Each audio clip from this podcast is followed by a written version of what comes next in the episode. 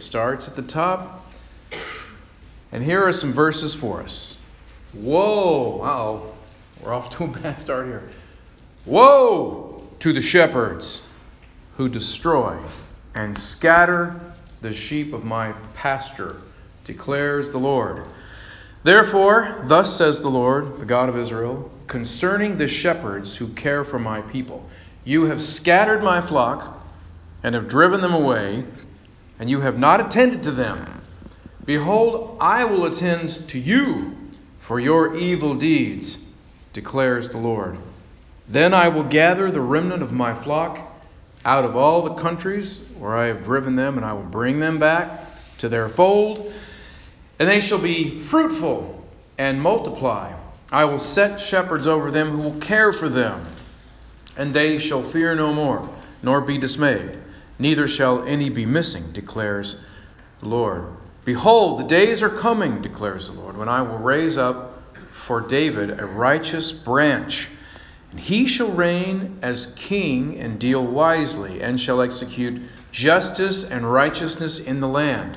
In his days Judah will be saved, and Israel will dwell securely.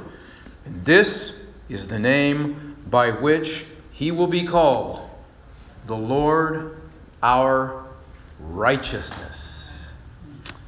These are the prophetic words, the words of God given through the prophet. Now, you discerning readers that you all are, you will notice and you will recognize that this is a messianic passage. Anytime any prophet is talking about a future great king from David's lineage, that's probably messianic. Now, we've been learning these names week to week, and as we learn these names, like that one down there, and they all kind of have a similar look to them. And as we learn these, our theology is kind of filled out the more we learn. God is a person, and we're learning who that person is. One of the ways you learn is through these passages, the revelation of character traits by learning the names.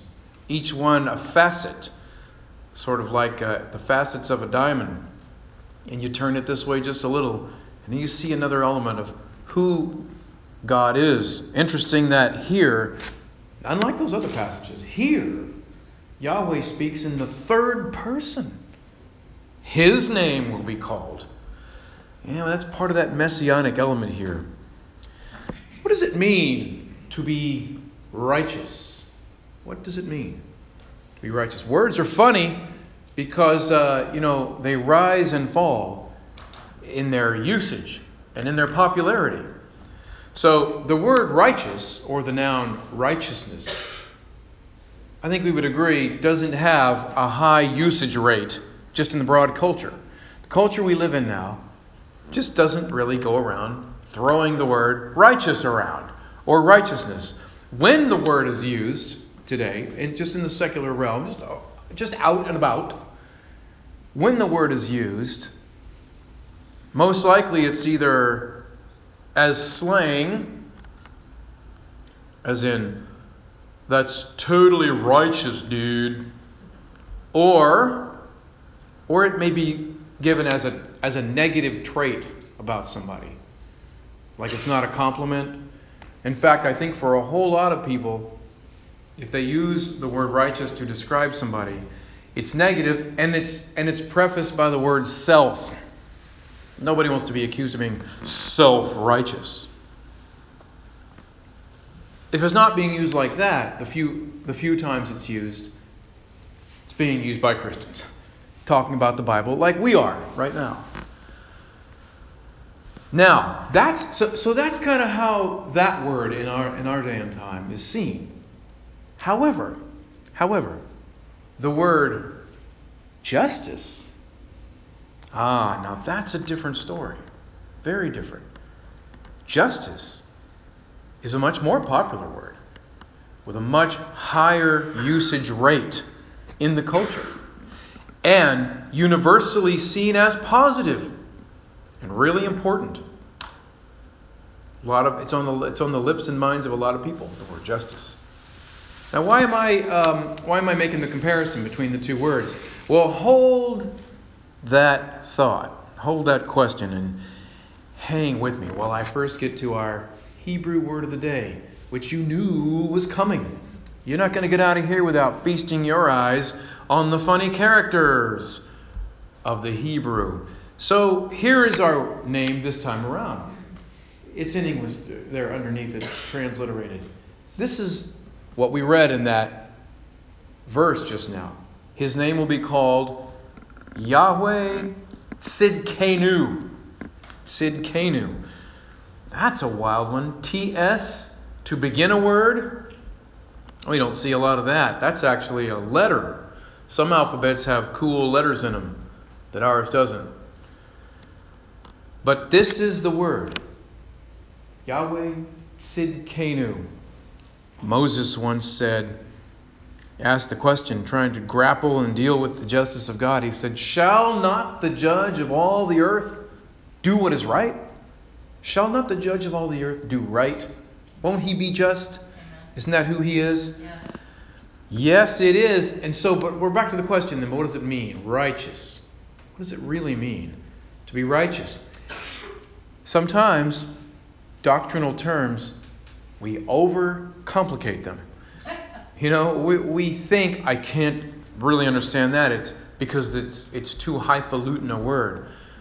And one of the best things we can do is bring a word down to what it really means. You know, no word is any more intimidating than what its meaning actually is, if that makes sense. Put it another way, every word is only as scary or intimidating as what it means. Once you know what it means, big wow.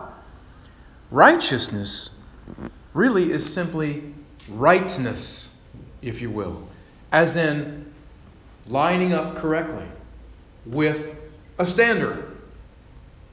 Rightness. But the thing is, this word, now this means our righteousness, the little anu at the end. In Hebrew it tells you that that's how they say that, our. But so this is the root of this word for righteous or righteousness is the word tzedek, with that little TS, tzedek. And this word, just like its Greek equivalent that appears all over the place in the New Testament, this word can be and is translated not just righteous, but just. And the noun form of it isn't just translated righteousness, it's also translated justice. And it appears that way in many verses in your English Bible. Same word. Same word. Listen to some of the uses of the word tzedek. In fact, I got a slide that's for those with good eyesight. Leviticus 19:36. You shall have just balances and just weights. This is sort of God giving the law to the people about how they're going to run their society. And he's talking here to the authorities and the judges. And he's saying to them, you shall have, as in you must have, you better have, just balances and weights. Your system had better be just. Same word. Deuteronomy 1:16. Again, God speaking. And I charged your judges at this time. Hear the cases between your brothers and judge righteously. Same word. Between a man and his brother or the alien who was with him. You shall not be partial in judgment. Partial is bad. That's the opposite of righteous judgment. He's showing partiality.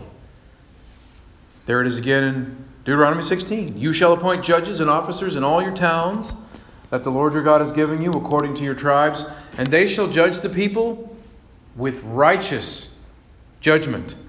You shall not pervert justice. You shall not show partiality, and you shall not accept a bribe, for a bribe blinds the eyes of the wise and subverts the cause of the righteous. There's that word again. And here it comes more. Here comes more of that word. Justice, and only justice, you shall follow, that you may live and inherit the land that the Lord your God has given you. How about that usage? I mean, and you see this all throughout.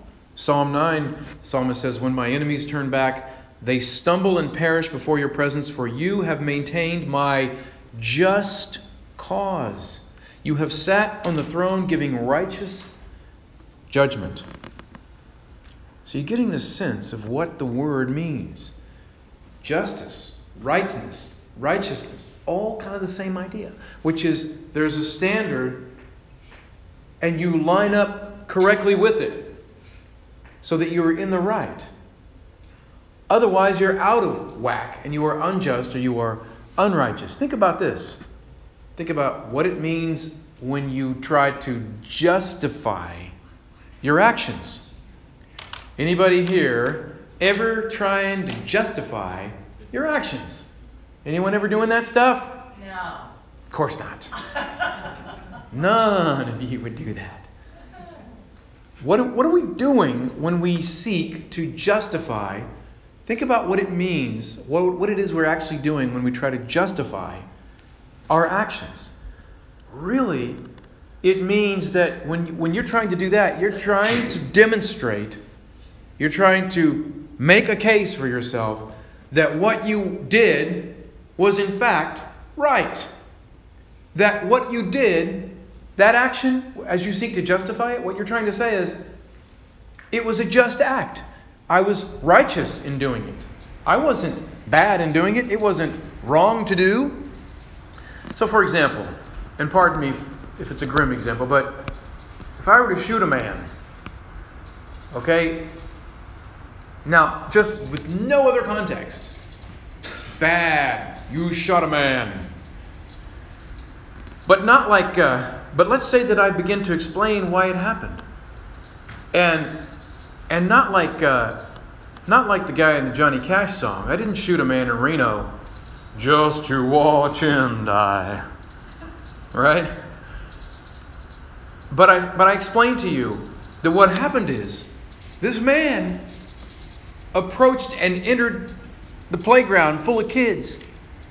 And this man was armed to the teeth with lots of ammo and a crazy look in his eye. And he was about to do something horrible and terrible. And I shot him to stop him from doing it. When I say that, what I'm doing is I'm seeking to justify my act. Meaning, I'm trying to convince you that what I did was the right thing to do. It was a just shooting. It was a righteous kill, as they sometimes say. See, you get the picture? That's what just... So I'm trying to take my action, which maybe on the surface or maybe, just initially appears like I've missed the mark. I did something bad. But I'm saying, no, if you understand the context of it, then in fact, what I did was actually right.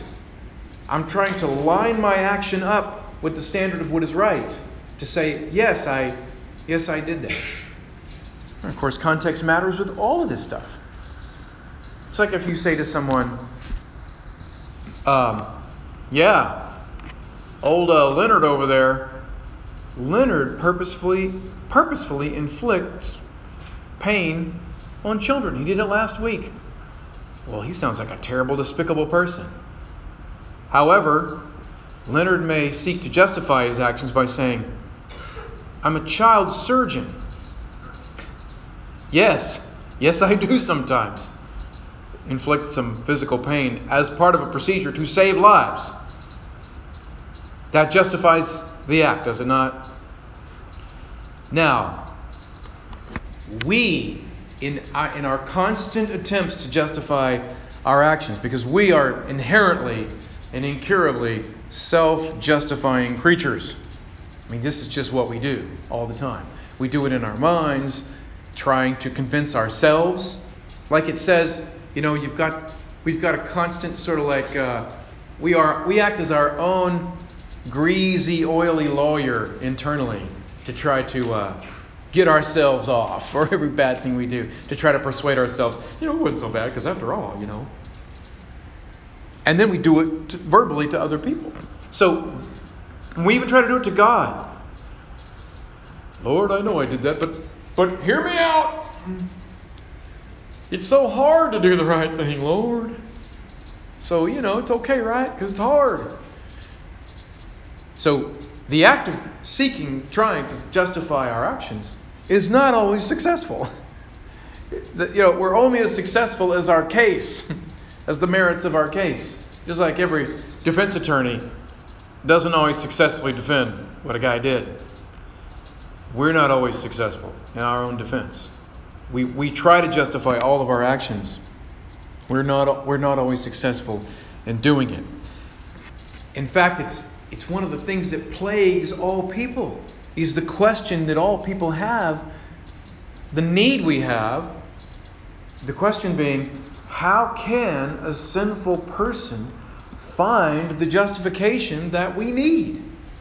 It's like if you've been accused of things and there's no way out, and you feel like I felt like I have no case, I have no advocate, I'm doomed, I'm going down, I can't. How can I walk out of this courtroom? Or is my life over? And that is the condition of man's heart, as we know that we really, ultimately, in the final analysis, we're going into the big courtroom in the end without a very good case. When people today protest and take to the streets, and when they say, we want justice, well, that comes from something natural and innate inside of them, some basic recognition. Being made in the image of God, they are seeking to put things right. But what they're really saying, and they don't realize it, is they want a righteous society. What they're really saying, when their deepest need and their deepest want is, in fact, that they want a perfect and righteous God. What they really want is Yahweh Tzidkenu. They want the Lord, our righteousness. That's who they really need. That's what they really want. They want for a just God to reign over the earth and in their lives and in their cities and in society overall. That's what they really seek. They don't know that's what they seek. They just go out and say, we want justice, we want justice. They're unaware that justice means righteousness and that righteousness is a characteristic of God, and they're not going to find it anywhere else. Jesus used the equivalent word for this when he said, Matthew 5:6, Sermon on the Mount, he said, blessed are they who hunger and thirst after righteousness, for they shall be satisfied. See, it's okay to want, right? It's good to want things to be just, to think for things to be put right, for things to line up correctly with the perfect standard of God. You should want that. You should want it all around, but you should want it for you. That's the tough part. It's sort of easy. It's always easy to look out externally and say, that's not right, that's unjust, that ain't righteous over there, that's all out of whack, that needs to be made right. It's easy to see it out there. It's not as easy to see it in here. And Christians can do this too, because we will say and we will know and we will recognize that every sin against somebody is a sin against God. That's true, isn't it? Every sin against someone, it is a sin against that person, but it's also a sin against God.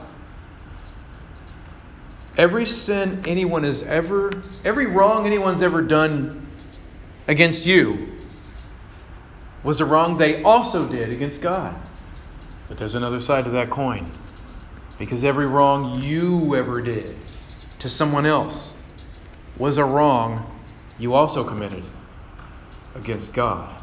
That's kind of sobering, especially again considering the final courtroom and how I'm going to fare in my last and ultimate and biggest case when I'm standing to be judged. And how that might go. And I think that might rightly put fear into people. But you see, here's some good doctrine for communion today. You want some communion-related doctrine? Romans chapter 1 says, for I am not ashamed of the gospel, for it is the power of God for salvation to everyone who believes, to the Jew first, also to the Greek. For in it the righteousness of God is revealed from faith to faith, as it is written, the righteous shall live by faith. That last line, taken from the prophet Habakkuk. That's why it says, as it is written. You know, that last line changed the course of history in a way. If you were to try to isolate a single verse above just about all others that was most impactful on Martin Luther, the writer of the hymn of gathering we sang today, I mean, there's a lot. He taught the Psalms, and he saw a lot in the Psalms, and then he taught through Romans, and there was a lot of stuff in Romans. There's other experiences he had. But if you really wanted to isolate, get it down, really to a single, if there's a single verse that really encapsulated it for him, that really put him over the edge, this was it. That the just shall live by faith. It's the same word, right? The righteous shall live, the just. That's the King James says, the just shall live. So a lot of you learned it that way first. And it's the same word. Because Luther was a man aware of his condition, more so than most people today. He was aware of how bad of shape he was in the courtroom.